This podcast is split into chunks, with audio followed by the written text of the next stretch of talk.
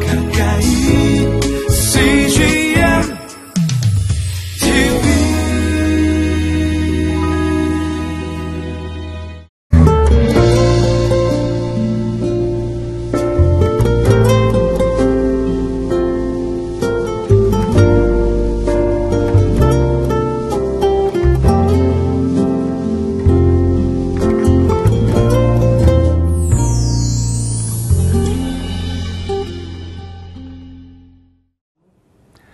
할렐루야. 오늘 하루도 복을 쫓아가는 인생이 아니라 복이 찾아오는 인생 되기를 주님의 이름으로 축복합니다.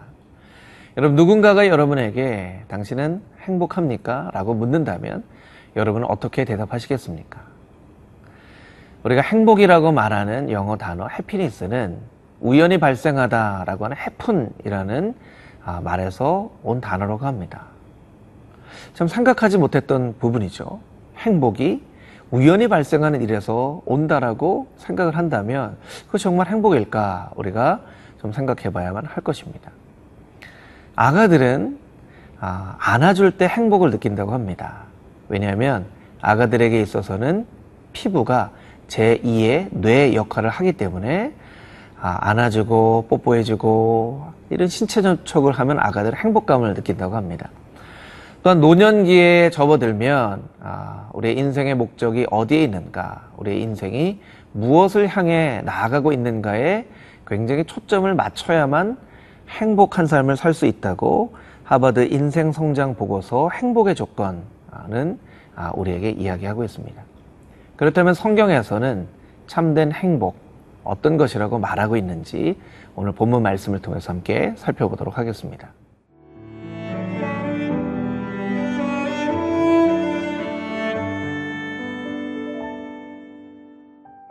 시편 84편 1절에서 12절 말씀입니다.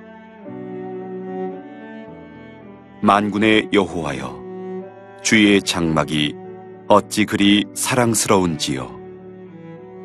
내 영혼이 여호와의 궁정을 사모하여 수약하며 내 마음과 육체가 살아계시는 하나님께 부르짖나이다.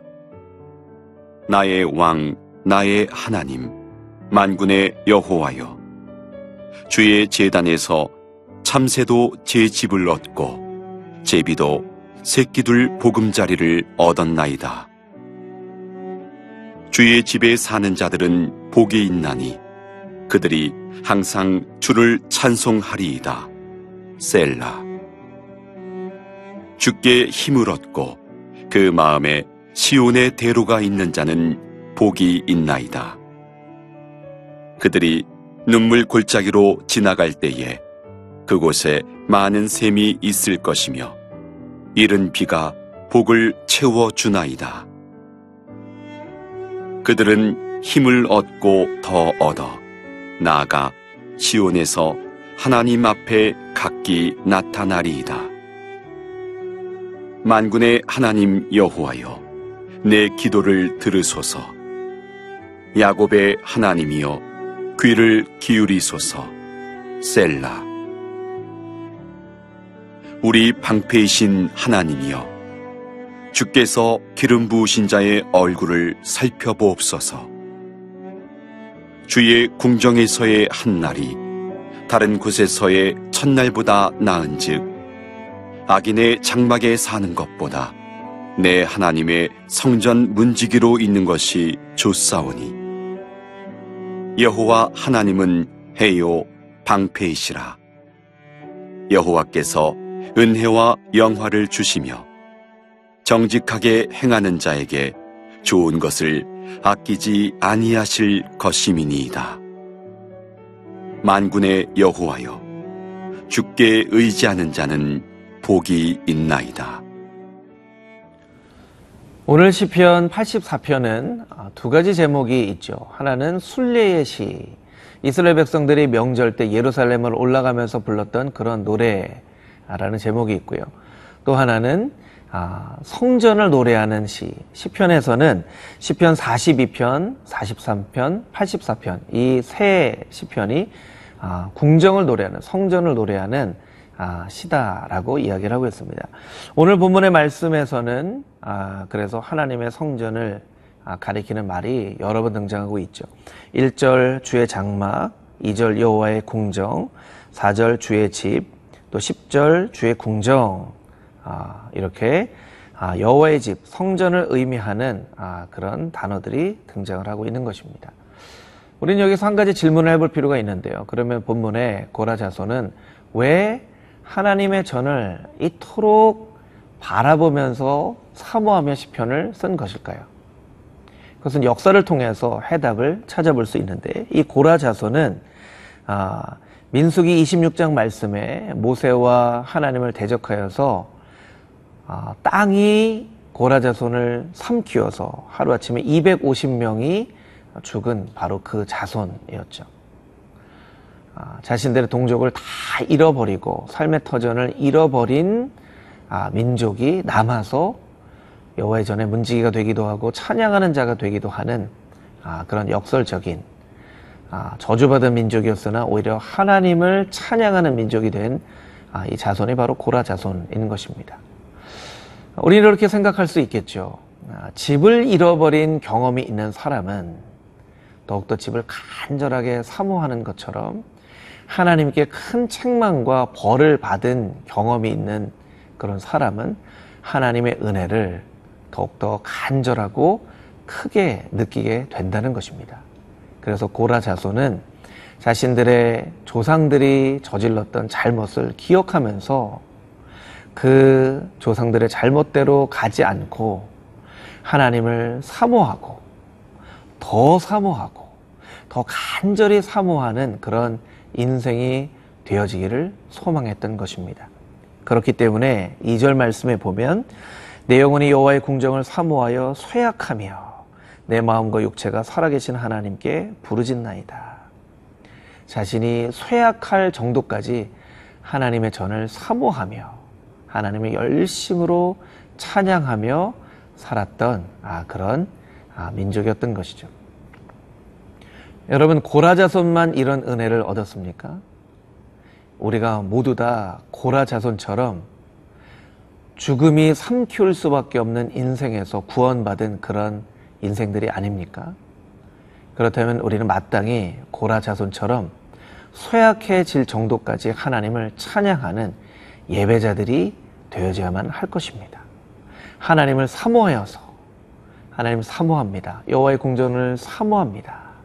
이렇게 고백하는 것처럼 하나님을 사모하고 여호와의 궁정을 사모하는 은혜를 잊어버리지 않고 은혜를 쫓아가는 하나님의 거룩한 백성들로 살아가는 여러분들이 되시기를 주님의 이름으로 축복합니다.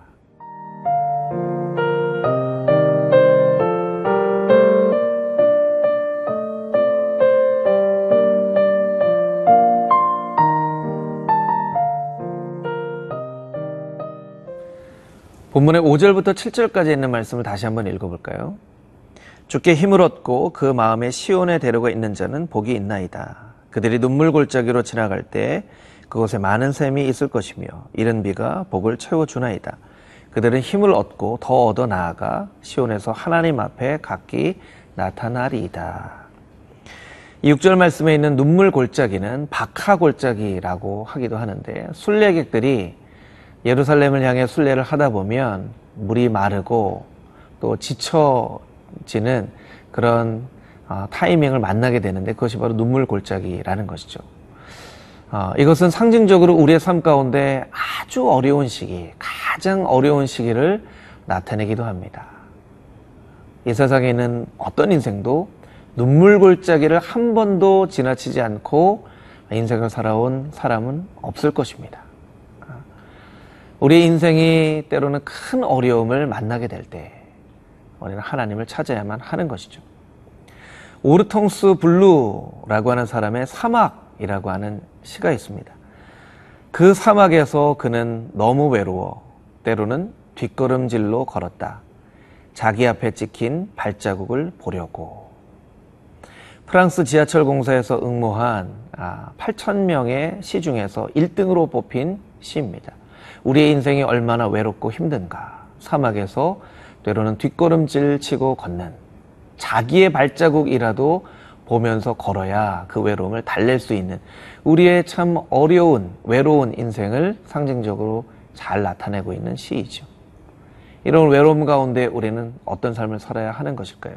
5절 말씀에 보면 아, 이 어려 어렵고 외로운 삶 가운데 우리가 어떻게 살아야 하는 아, 그 영적인 교훈을 우리에게 말씀하고 계신데요.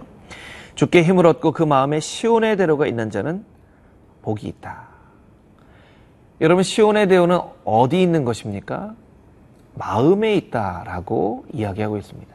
시온의 대로는 우리의 눈앞에 실제로 펼쳐지는 그런 시온의 대로가 아니라 우리의 마음 가운데 있는 것이죠. 우리는 때때로 기대합니다. 하나님께서 우리의 인생 가운데 실제로 탄탄대로를 열어주시기를.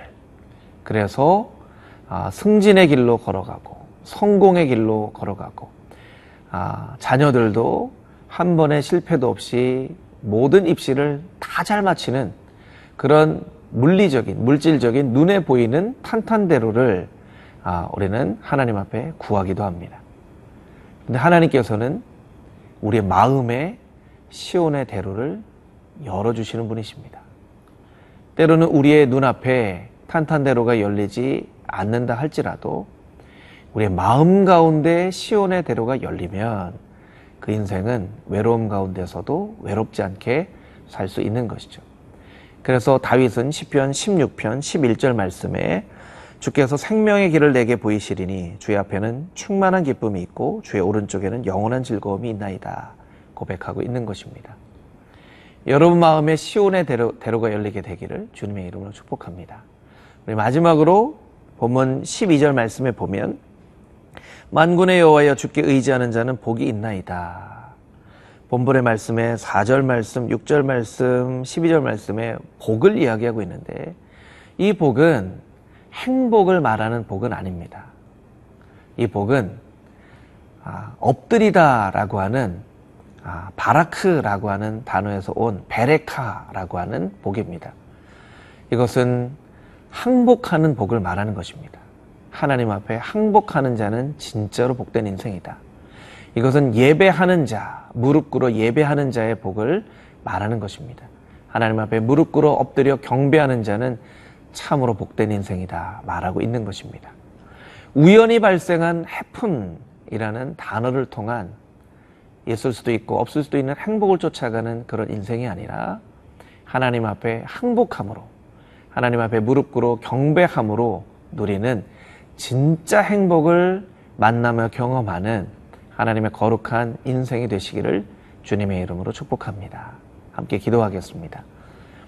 하나님, 우리의 인생에 진짜 복이 무엇인지를 깨닫는 분별을 우리에게 허락하여 주시고, 있을 수도 있고 없을 수도 있는 그런 행복을 쫓아 살아가는 인생이 아니라 하나님 앞에 항복함으로 하나님 앞에 무릎 꿇어 예외함으로 누리는 진짜 복을 누리며 살아갈 수 있는 하나님의 복된 인생이 되게 하여 주시고 우리의 마음에 시온의 대로가 열려 어려움 가운데서도 외로움 가운데서도 오직 주님만을 예배하며 바라보는 인생으로 살게 하여 주시옵소서. 예수님의 이름으로 기도합니다. 아멘.